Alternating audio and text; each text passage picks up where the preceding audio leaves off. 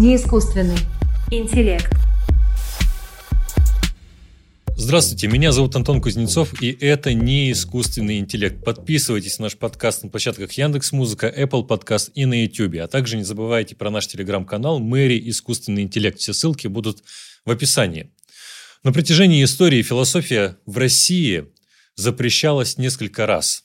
И в связи с этим есть даже такой афоризм если философию в России запрещают, значит она состоялась.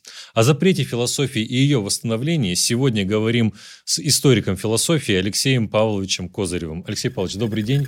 Здравствуйте. Всех приветствую. Меня зовут Мэри. Я представитель искусственного интеллекта. Что же такого может сказать философия, чтобы стать запрещенной или наоборот востребованной? Прошу, Антон. Первый исторический запрет э, философии в России официальный – это 1850 год. Вы можете сказать, почему это происходит?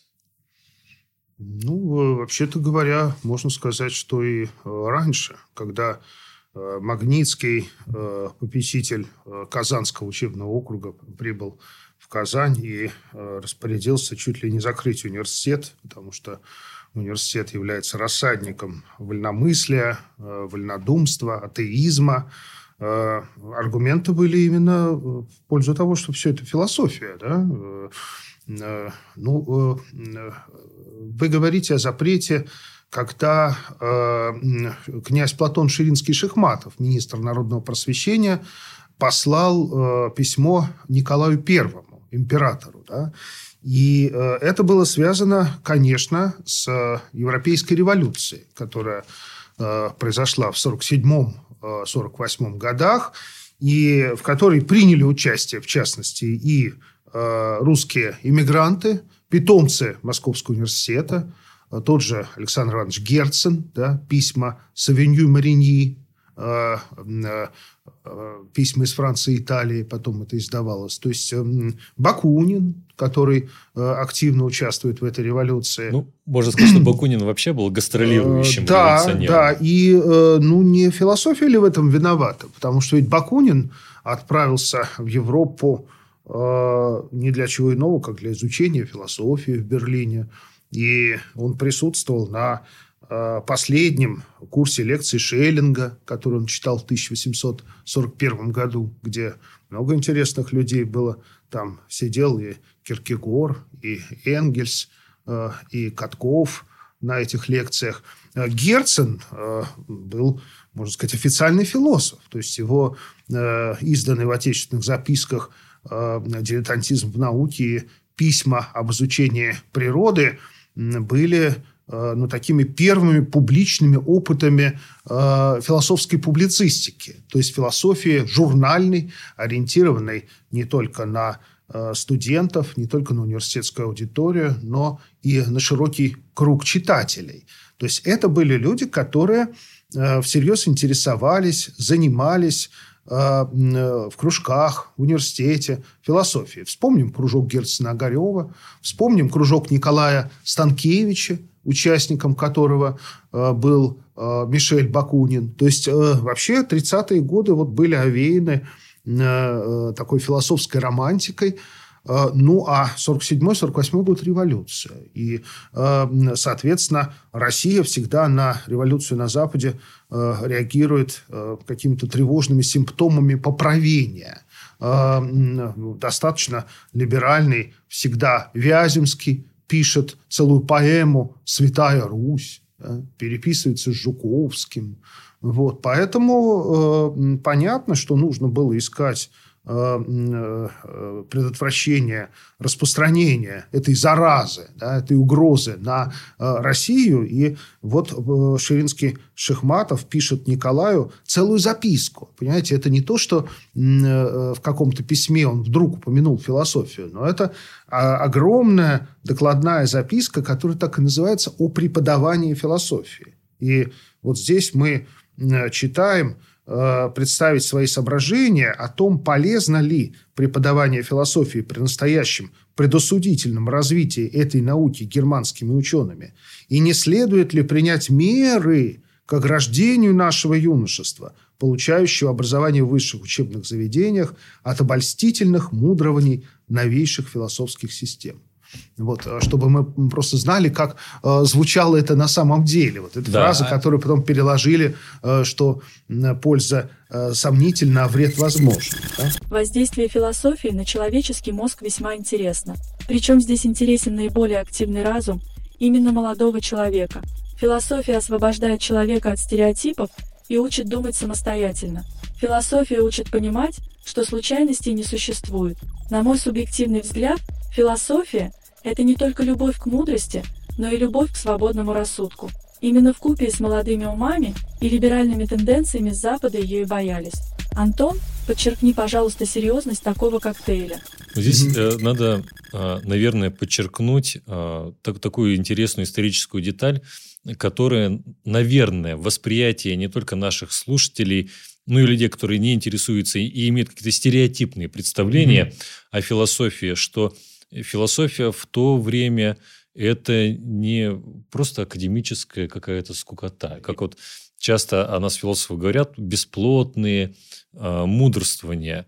Э, вот в, то, в, то, в том, что вы говорите, интересен тот момент, что хотя отмена, запрет философии был связан напрямую с революцией, да, но восприятие даже реакционистов, вроде Шинского, Шахманова, речь идет о немецкой философии. Хотя вот кружок петрошевцев, например, они активно уже интересуются Фурье, Сен-Симоном, социалистом, но главный источник заразы – это немецкий идеализм, немецкая философия, что, наверное, сейчас сложно себе представить, открывая Шеллинга, наверное, в первую очередь, что немецкий идеализм мог оказать такое сильное э, влияние. Но, помимо всего прочего, стоит отметить и то, что нельзя сказать, что до этого существование философии в России было каким-то безоблачным, и что философские факультеты э, и философы сами не подвергались какой-то цензуре. Можно вспомнить э, слова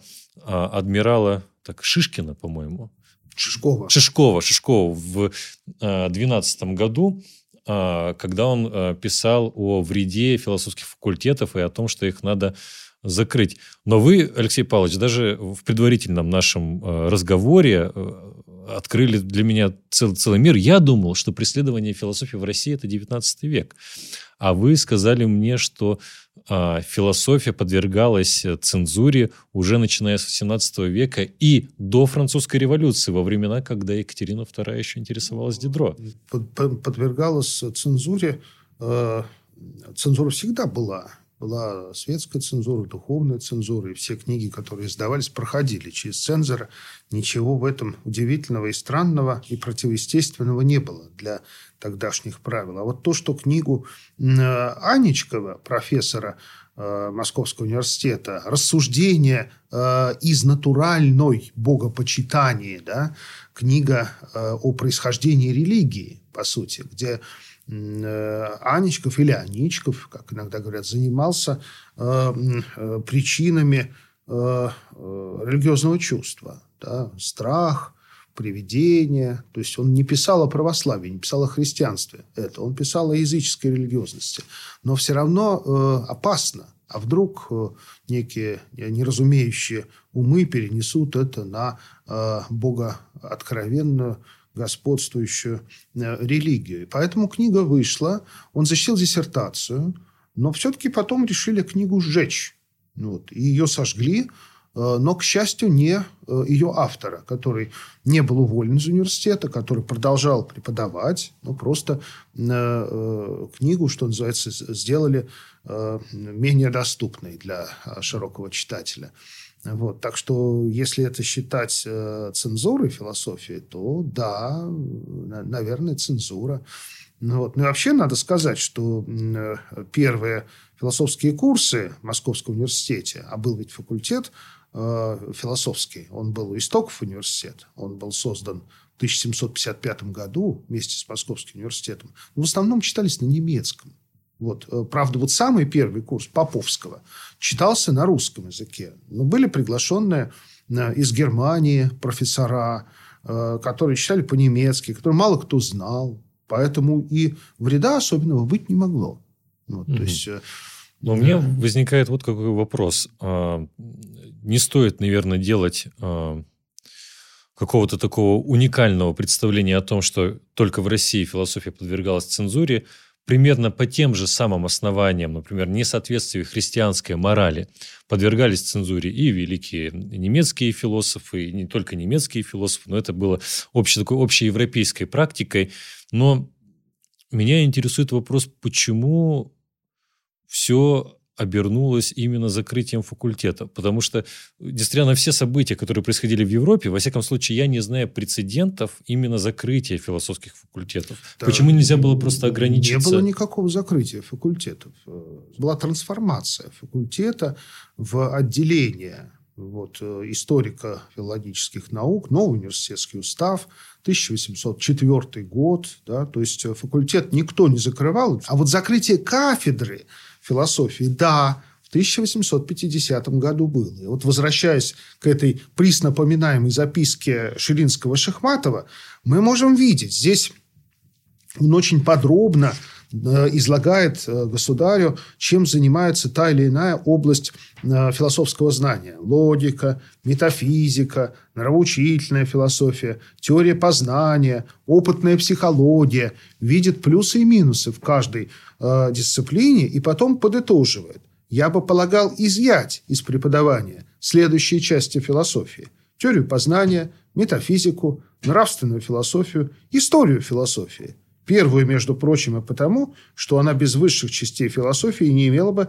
достаточно приложения к употреблению, а третью по практической бесполезности ее для молодых людей, ознакомленных с нравоучением христианским. То есть, если молодой человек ознакомлен с катехизисом, да, с, э, ему не нужна нравственная философия. Это сегодня мы с вами рассуждаем. Вот э, тебя чего? Там, основу православной культуры или светскую этику? Вот, альтернатива какая-то. Вот. А тогда ничего не рассуждали. То есть, э, нравственность, она задается э, Евангелием. И поэтому зачем еще какая-то этика? Зачем еще какая-то нравственность? Но при этом все-таки э, оставлялось преподавание Э, опытной психологии да, и оставлялось преподавание логики. Вот. При э, этом э, они поручались людям, имеющим священный сан. То есть, которые вот здесь такая степень защиты была бы. Вот. То есть, не совсем философия изымалась, а изымались, ну, что такое философия без метафизики, да, или что такое философия без этики. И изымались ключевые э, разделы философского знания. Раз уж мы этого коснулись, основными и основообразующими философскими разделами являются антология, гносеология, аксиология, этика, эстетика, социальная философия, философия истории и философия науки.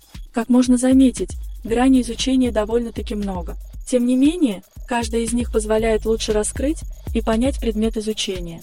Изъяв один компонент, можно разрушить всю когнитивную цепочку. Как же философии удалось выжить? Я с вами еще хочу, э, во-первых, горячо согласиться, mm-hmm. потому что mm-hmm. действительно дело не обстояло так радикально, и сохранялось преподавание mm-hmm. логики и опытной психологии, но помимо всего прочего, все-таки в, и в Московском университете Э, хотя действовал формальный запрет на метафизику, теорию познания, преподаватели находили э, возможность читать эти, содержательно читать эти, эти темы просто в рамках других курсов.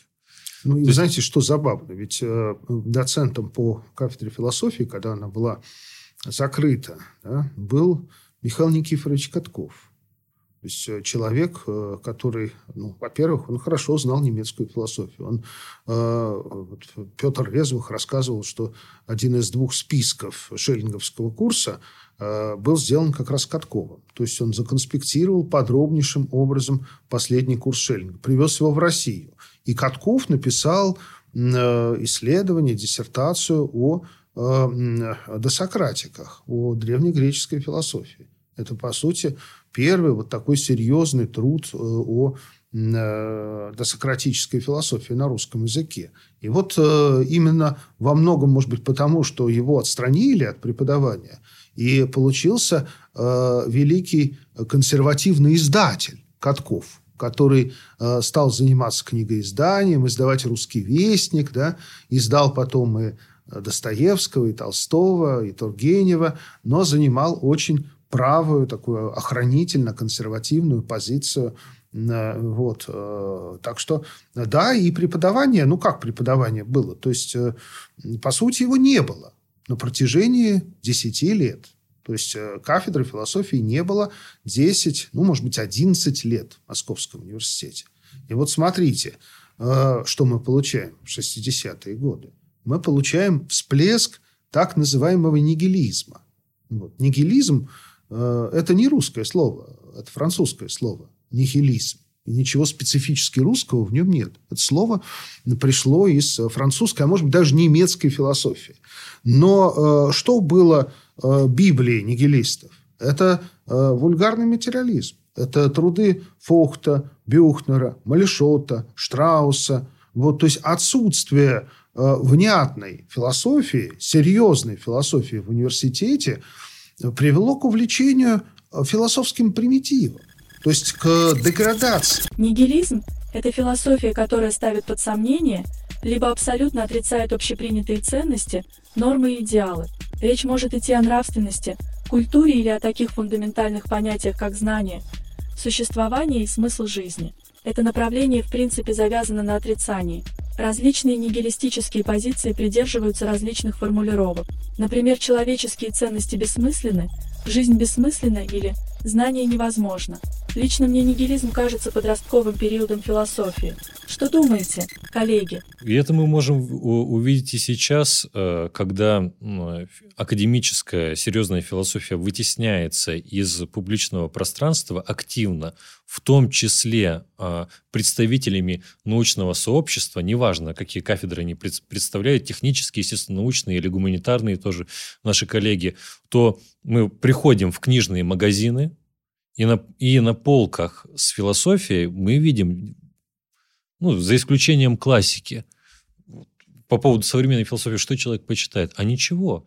Он почитает что-нибудь про раскрытие третьего глаза, еще что-то. А потом а, появляются какие-то удивления в отношении того, как же так, какие-то дикие теории мировоззренческие, они получают ход. Ну, потому ну, что... так и есть. Кич, э, эзотерика – всегда популярнее философии. Да, и да. Э, на Западе мы абсолютно такую же структуру э, видим. Хотя, например, во Франции, Германии, где философия является национальным брендом, там, конечно, э, неплохие отделы философской литературы. Вот, ну, причем да. не только национальный, но и переводной. Но в среднем книжном магазине, да просто тиражи философских книг, они ничтожны. Вот я э, учился в конце советской эпохи, и, вы знаете, моим любимым магазином э, был политиздат на Тверской, Ямской. Угу. Или потом э, это издательство стало называться «Республика». Вот, потому что там среди кучи, среди горы э, непроходимых там э, материалов съездов партии, трудов э, э, Михаила Сергеевича Горбачева, можно было найти э, интересные книжки, э, о чем спорят, над чем работают философы. Была такая серия. Там, я помню, купил «Держание духа» Алексея Федоровича Лосева или книжку со статьями Бибихина mm-hmm. о детском лепете. То есть в этом был какой-то спорт, понимаете, вот среди всего этого идеологического, э, э, ну, не бреда, может быть, но к философии он имел мало mm-hmm. отношения, отыскать э, жемчужину. Алексей вот. Павлович, а можете mm-hmm. объяснить мне э, следующий момент? Сейчас, когда мы э, говорим о подавлении философии в Российской империи, то упоминаем, ну, скажем так, такое западное влияние э, западных философов, в первую очередь немецких философов. Но параллельно с этим мы же э, видим, что э, имперская власть преследует и казалось бы, людей, которые полностью на ее стороне, как кажется для наших слушателей, может, полностью на ее стороне, это в первую очередь славянофилы чем э, славянофилы могли не угодить. То есть про Запада настроенные, революционно настроенные мыслители, понятно. Но вроде славянофилы с ними Кстати, ничего общего не до, имеют. до славянофилов еще надо вспомнить, что ведь э, запрещали не только философию. Несколько раз запрещали масонскую литературу.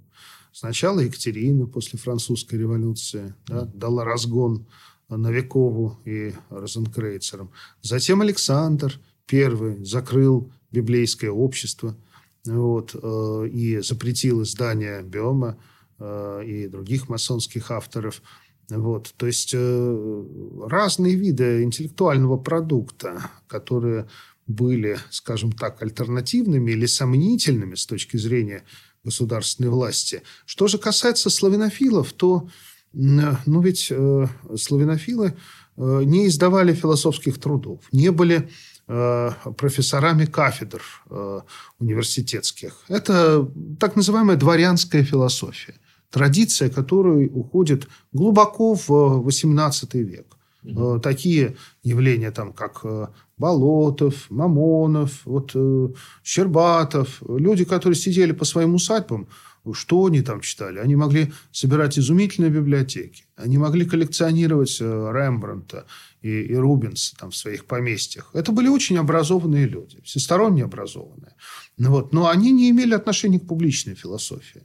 Вот. А славянофилы, э, и Хомяков, и Киреевский, и э, Самарин, и Аксаков, все это были дворяне русские. Да? Поэтому они были на государственной службе, на военной службе, но меньше всего они э, стремились к преподаванию философии. Даже если они писали какие-то статьи. Ну, в этом и странность. Ну, пусть ходят с, бородами. А преследовали, и преследовали их вовсе не за философию. Их преследовали за э, их публицистическую деятельность, за то, что э, стихи писали не такие, как нужно, э, не о том, вот, за то, что учили государя, как ему политику на национальных окраинах реализовывать и как решать национальный вопрос с теми же аздейскими немцами, например.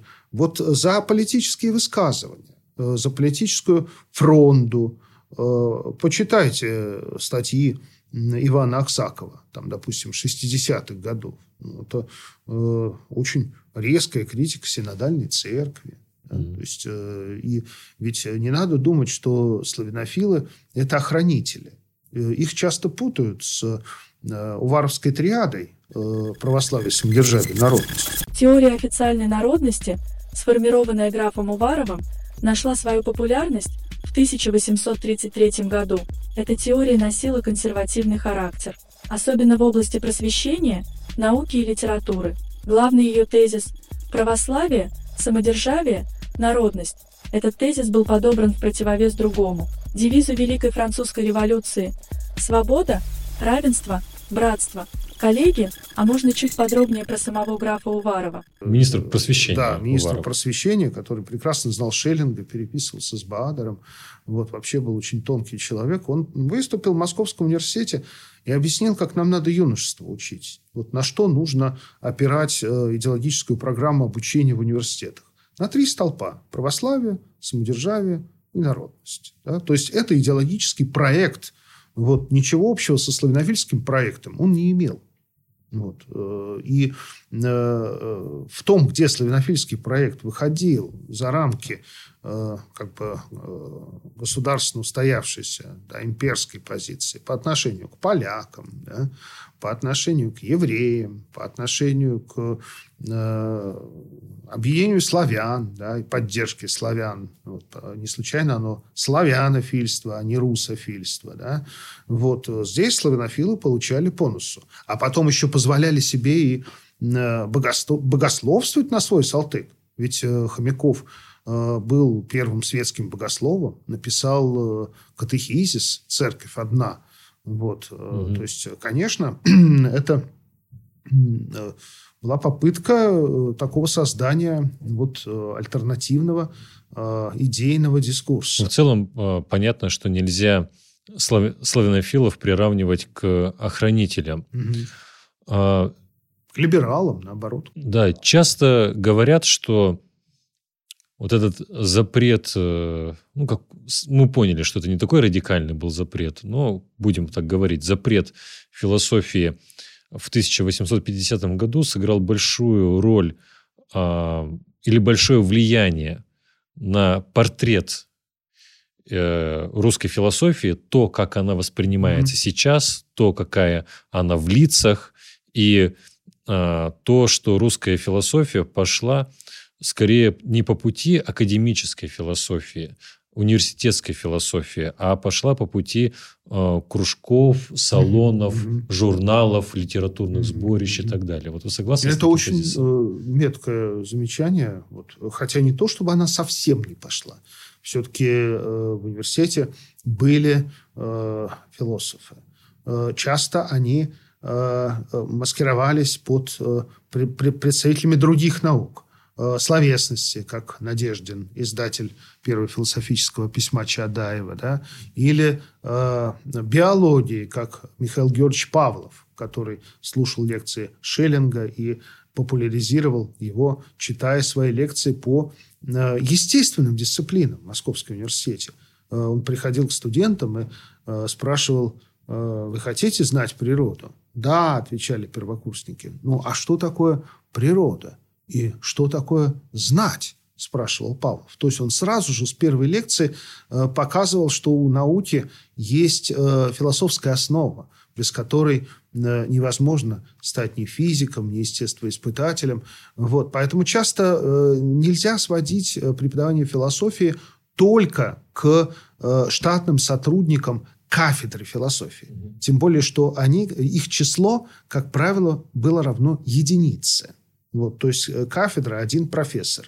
Там, Брянцев или Давыдов э, или Катков. Вот. Но ведь были еще профессора э, права. Были еще профессора истории. Разве э, можно умалять значение для русской философии лекций по средневековью Тимофея Николаевича Грановского, например, который вообще эту проблему нашего отношения к Западу поставил, может быть, не менее выпукло и не менее интересно, чем славянофилы. Нет. И э, лекции Грановского имели колоссальный общественный резонанс. Он прожил всего-то ничего, по-моему, даже до 50 лет не дожил.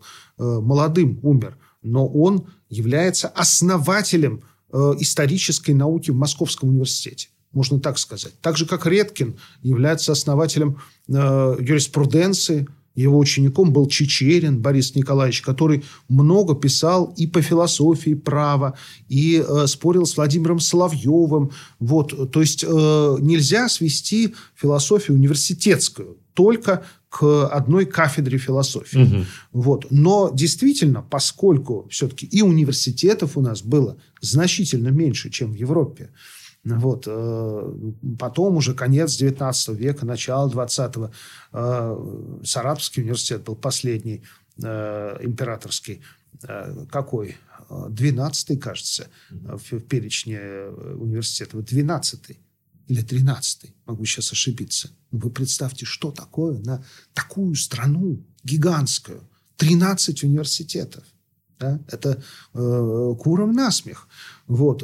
И Э, да, действительно, э, и то, что кафедры были маленькие, на кафедре был один человек, все это, конечно, не способствовало формированию э, сообщества философского, где ездили бы из одного университета в другой, переходили бы, вот создавали бы какие-то гемайншафт. Хотя вот мы видим, как образ таких гемайншафт начинает возникать в конце, в середине 80-х годов когда возникает э, Московское психологическое общество, когда возникает журнал «Вопросы философии и психологии». Вот. Любят повторять, что история не знает сослагательных наклонений, однако я постоянно наблюдаю, как историки этим сослагательным наклонением пользуются, и тоже сейчас э, хочу им воспользоваться, потому что э, из того, что вы говорите, следует примерно следующее. Даже если бы э, не было бы вот этого запрета 1850 года, э, из ваших слов кажется, все равно э, траектория развития фил, философии в России была бы такой, что она была бы не университетской по преимуществу в любом случае, потому что не, недостаток кафедр философии, недостаток университетов, очень маленький состав, и в любом случае такое развитие философии было бы предопределено даже без этого запрета. Ну, не только университет является э, институтом. Да? Во-первых, духовная академия где философия преподавалась, по крайней мере, да и со времен братьев Лихут, но уже вот с реформы Московской духовной академии, произведенной Платоном Левшиным, уже кафедра философии занимает там достаточно важное место. Вот Кутневич, Голубинский. Вот. Далее это журнал, который всегда тоже является институтом определенного сообщества. Ну, смотрите, какой всплеск литературы русской в пушкинскую эпоху. За счет чего? За счет того, что возникает э, масса литературных журналов. И э, литератор может получать там деньги. Не продается вдохновение, но можно рукопись продать, э, пишет Пушкин. И он этим и занимается. Он продает свои рукописи, он на это живет. Быть философом означает иметь ну, хоть какой-то достаток средств на пропитание – который ты можешь заработать философским трудом.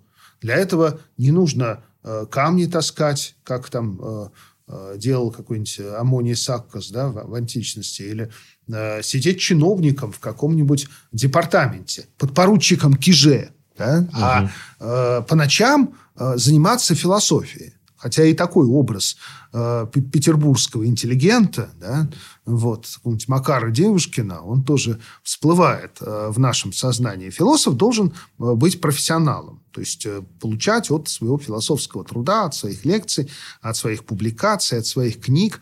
Вот абсолютно отсутствует эта инфраструктура, ну, можно сказать, почти что до конца XIX э, века. Кстати говоря, в наши дни философу становится все проще найти себя.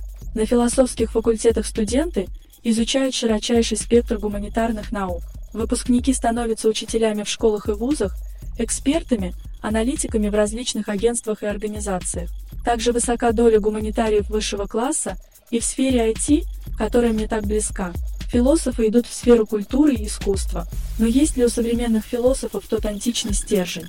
Оригинальны ли они в своих открытиях? А как вы относитесь к мнению ряда э, ваших коллег, э, историков русской философии?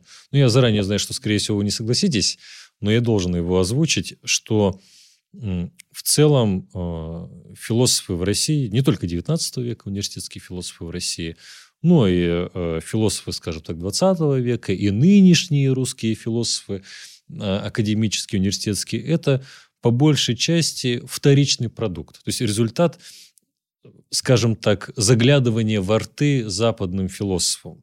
Ведь э, позиция официальная по отношению к философии в том числе э, была такая в XIX веке, что э, они берут все, что не попадя у западных философов, вообще не думают ни о чем, а сами себя ничего не представляют. Как вы относитесь к такому взгляду на русскую философию, что вот те, кто были в салонах, э, великие литераторы, еще вот они уникальные русские философы, а университетских философов уникальных у нас нет, не было и, может быть, даже никогда не будет. И они всегда будут какие-то э, прозападники и ничего оригинального производить не будут. Ну, очень такая натянутая схема на самом деле, потому что э, ну, университеты-то тоже сейчас идут преподавать э, на Западе, в Америке, да, и э, действующие философы, действующие писатели, вот, и, наверное, и у нас это, в общем-то, происходило, потому что, ну что, Соловьев не философ, вот ему тесно было в университете, и он поэтому из университета ушел. Да? Или Евгений Трубецкой, Сергей Трубецкой. Не философы, да блестящие философы э, европейского уровня, ничуть не уступающие. Да? Просто это некая форма жизни. Знаете, когда вот э, э в 90-е годы создались какие-то институты у нас, РГГУ, там еще что-то возникло. И вот людям из Института философии, моим коллегам старшего поколения, предложили преподавать. И они некоторые устроились. Потом они сказали, ну это как? Вообще, как можно? Это же надо каждый понедельник в 9 утра приходить в аудиторию. Это же надо во сколько встать. То есть даже если человека просили одну пару в неделю прочитать, нет. Э, в этом формате надо, э, что называется, вырасти, закуклиться. Э, далеко не всякий академический философ – пойдет к студентам. То есть он может, скажет, да, я прочитаю мастер-класс, проведу мастер-класс, прочитаю одну лекцию, а ты вот пойди и э, 36 э, часов, да, курс, а может быть 72, да, да еще программу напиши этого курса, да еще там массу э, всякой ерунды заполни. Вот, поэтому это другой жанр. Вот, и э, грех упрекать университетского Э, лектора, университетского профессора, что он, может быть, не такой оригинальный философ, как хотелось бы. Ну, непонятно, вот, что в это э, сами критики вкладывают. А, а здесь э, этот философ берет за основу какой-то учебник, какой-то курс, какой-то стиль, преподавания вот, своих предшественников, своих учителей, а может быть, тех, кем он занимался, кого он изучал. Вот, поэтому заглядывать э, в рот, заглядывать э, в глаза, да, я бы лучше здесь сказал, потому что во рту мы ничего не найдем, кроме языка иногда плохо подвешенного, а вот в глазах какая-то мысль может иногда проблеснуть. Да слава богу, если человек заглядывает. Меня больше пугает другая ситуация. Когда э, профессор Н, допустим, говорит – вот, вы историки философии, вы никогда ничего оригинального не скажете. Вы там руетесь в своих каких-то старых бумажках, архивах, да, а нужно создавать новую модель человека, новую концепцию Вселенной. ну, создавай. Посмотрим, что у тебя получится. И где потом э, твои э, потуги э, останутся лет через 20. Потому что то, что мы имеем в философии да, мы э, видим, что каждый оригинальный философ, Шопенгауэр, ненавидел Гегеля, любил Канта. Вот, то есть он сам определялся. Вот есть два предшественника. Э, один мутный, второй бриллиантовый. Да? И вот он, допустим, в своей этике там, чалил на Канта. Да кого не возьми. Ницше. Разве Ницше не был Э, магистром там, филологии, который занимался античностью, э, этот конек э, немецкой университетской образованности, учености, да, и э, свое рождение трагедии написал именно как диссертацию по э, античной классической филологии. Вот это безосновная мысль, беспочвенная. Я не исключаю, что бывает, э, Антон, э, швабский сапожник Яков Бёме, вот такой вот беспредпосылочный гений. Да? Наверное, и э, в русской культуре э, такие стихийные гении были. Но ведь стихийных гениев очень мало, которые беспредпосылочно э, могут создавать тренды, задающие там, перспективу на много десятилетий. Вот. Ну, как сейчас... правило, все мы предпосылочны. Почему э, такой запрет, он с, с философии снимается в 1863 году? Что э, меняется? Фактически в 61 Рискну предположить, что это связано с правлением Александра II и характером его внутренней политики. Ведь именно этот русский император поспособствовал отмене рабовладельческого строя в Российской империи. На волне таких либеральных настроений и могло случиться подобное. Русский либерализм цвел всеми красками. Алексей, а какого мнения придерживаетесь вы? То есть принимается новый университетский устав в 63-м. Ну, уже э, раньше восстанавливается кафедра философии в Московском университете, в Петербургском. И, кстати, интересный ход, приглашаются люди из духовных учебных заведений. То есть, опять вот больше доверия к бурсе. Вот. Но университету повезло, потому что э, московскому э, позвали Юркевича, Памфила Даниловича, очень талантливого человека, э, действительно философского самородка, э, малороса да, из э, Полтавщины, э, ярчайший абсолютно ум, разум по учению Платона опыт, э, опыт по учению Платона и разум по учению Канта, одна его работа, она чего стоит, да? Вот, э, где он говорит об общегодных сведениях у Канта и об истине у Платона. Вот. Э, он был и философ права, и очень тонко понимал, что христианская психология, спорил с Чернышевским. Возьмите его там э, из, из наук о человеческом духе, но это видно, что это просто разный интеллект. при том, что и Чернышевский был человеком совсем не глупым и одаренным, но все-таки очень наглым и публицистически заточенным. Да? Вот. И Э, действительно этот спор, ну, как бы на, на разных языках люди разговаривают. Так что э, этот опыт был положительным, потому что Юркевич воспитал Владимира Соловьева. Да. А почему же вот э, происходит э, такая реабилитация отчасти mm-hmm. философских mm-hmm. кафедр? Ну, что, э, что, какие причины? Увидели, что э, лакуна, да, тем более, что вот здесь еще и э, реформа Э, гимназическая реформа, когда разделяются среднее звено учебное на э, гимназии и реальные училища, то есть вот э, в гимназиях необходимо освоить пласт классического образования, древние языки, а реальное училище – это преимущественно математика, инженерные науки, да, то есть как бы два образовательных цикла. Одни пойдут в гуманитарии, да, а другие станут инженерами. И вот э, оказалось, что философия нужна и там, и там, по сути. Что для гуманитарных наук без философии нельзя понять единство культуры. Единство той же античной культуры. Вот. Э, как связан, я не знаю, там, Фукидид, э, Перикл, Софокл, Платон.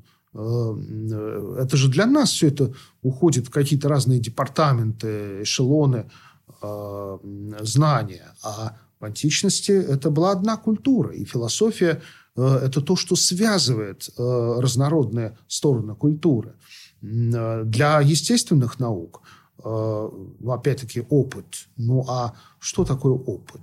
Да? Что стоит за опытом? Что такое факт? Как устроена наука? Как связаны науки друг с другом? Да?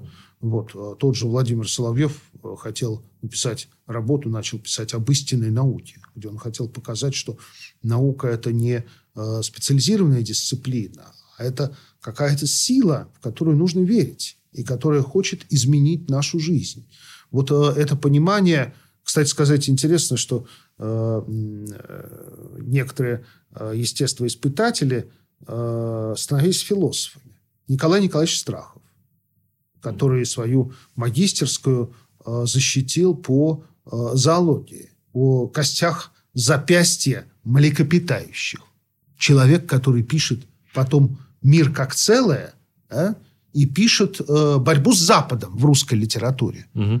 То есть э, философ, э, публицист, поздний славянофил, но в истоках своих естественник. Данилевский занимался ботаникой. Константин Леонтьев был врачом. Вот, то есть это э, э, само за себя говорит о том, что люди, получившие образование вот в это время, потому что Константин Леонтьев учился в Московском университете, как раз когда кафедра философии была закрыта, да, чувствовали какую-то органическую нехватку. Восполняли ее чем? Восполняли литературой. Тургенев, да, вот, э, э шли, э, искали э, э, каких-то литераторов, которым давали читать свои пьесы, э, свои рассказы, вступали в литературу э, таким образом. То есть литература в России это всегда была такая э, э, и питательная среда философии, и в то же время какой-то резервный аэродром. Из нашего разговора э, вырисовывается такое часть заключения, что например, давайте подумаем о том, что если запретить философию вообще. Ну, вот она не нужна, она бесполезна. История показывает, что в данном случае история в Российской империи, хотя я думаю, что можно найти много примеров и за пределами Российской империи. Так вот, история показывает, что отмена философии формальная, саму философию все равно не запрещает. Это место, оно пустовать никогда не будет. И здесь уже вопрос того качества, от того, чем это будет заполняться. А, я думаю, что Наш разговор, Алексей Павлович, мы продолжим а, в следующий раз, э, потому что мы сегодня говорили только лишь о XIX веке и не говорили о том, а, как э, философия запрещалась в Советском Союзе, вот знаменитый философский пароход и про восстановление. Да мы о 19-м поговорили, да, да, да, до да, расцвета, да, скажем да, так. До, до самого рассвета. Философский пароход – собирательное название череды из пяти рейсов пассажирских судов, Эти пароходы увозили за границу из Петрограда оппозиционных представителей русской интеллигенции. Выезжали также и их семьи. Всего было вывезено 272 человека. Отток мозгов из страны осуществлялся стремительно. Коллеги, лучше поговорим о нашем конкурсе. А книжку мы подарим? Да, мы обязательно, да, конечно, мы обязательно подарим книжку. Это книжка нашего э, э, профессора нашей кафедры Алексея Терентьевича Павлова, к сожалению, уже ушедшего из жизни. И это последняя прижизненная его книжка. Профессор философии Матвей Михайлович Троицкий. Вот. Э, ну, может быть, широкому кругу это имя э, вряд ли много скажут. Но когда после смерти Юркевича были объявлены выборы в Московском университете, три человека претендовали на освободившуюся ставку. Из них два – это Владимир Соловьев – и Михаил Матвеевич Троицкий, который в это время, Матвей Михайлович Троицкий, который в это время преподавал э, в Варшавском университете. Варшава тогда царство польское входило в Российскую империю. Вот. И э, из трех два кандидата победили. Э, Троицкий был избран профессором, а Соловьев – приват-доцентом.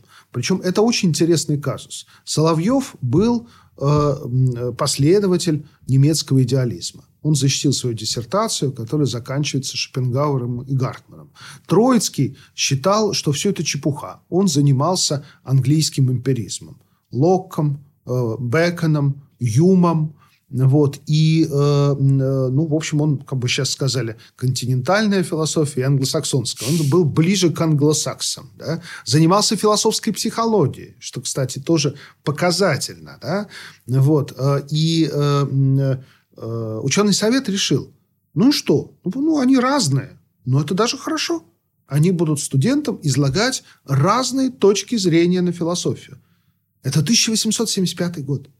То есть к этому времени уже формируется понимание в университете, что разные точки зрения – это неплохо, а это наоборот, это польза от этого будет. Студент может сам выбирать сам может э, выбрать как бы стратегию своего философского образования. И вот в этой книге есть не только его биография и рассказ о его деятельности э, на посту профессора, потом декана историко-филологического факультета и создателя Московского психологического общества. Это он создает в 1885 году Московское психологическое общество в Московском университете.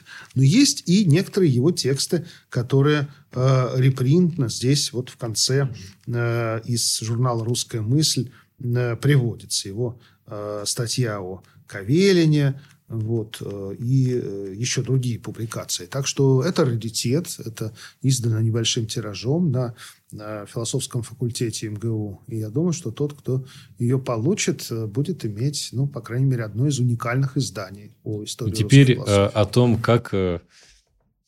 Теперь о том, как эту книгу получить. В комментариях здесь, на YouTube и в нашем телеграм-канале «Мэри. Искусственный интеллект» комментарии вы оставляете свой ответ на вопрос, что значит быть русским философом.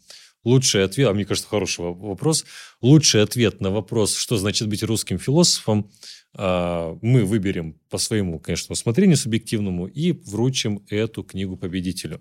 Алексей Павлович, спасибо большое, что пришли. Ну, а мы с вами, скажем так, сегодня не прощаемся до конца, потому что впереди у нас еще философский пароход и много всего интересного, что связано ну, с историей хотелось бы, чтобы не у нас он был, да, чтобы он был в прошлом, ну, конечно. но, тем не менее, как, как пойдет. Да, спасибо большое, что пришли. Спасибо. Да. Спасибо большое. Запрет философии 1850 года во многом был определен Европейской революцией 1848 года. В ней приняли участие многие русские интеллектуалы. Тем не менее, запрет не был полным.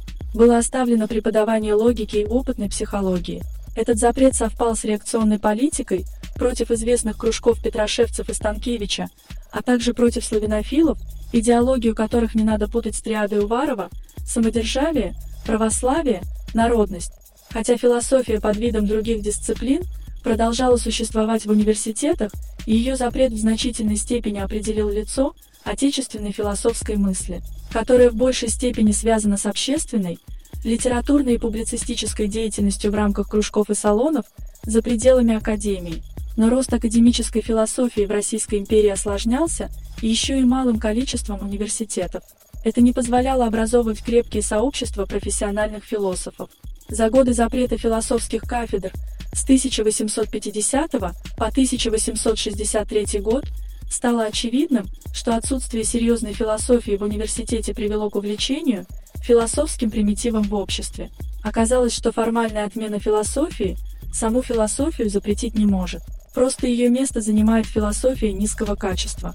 Поэтому даже в мире победившего искусственного интеллекта философия никогда не будет запрещена.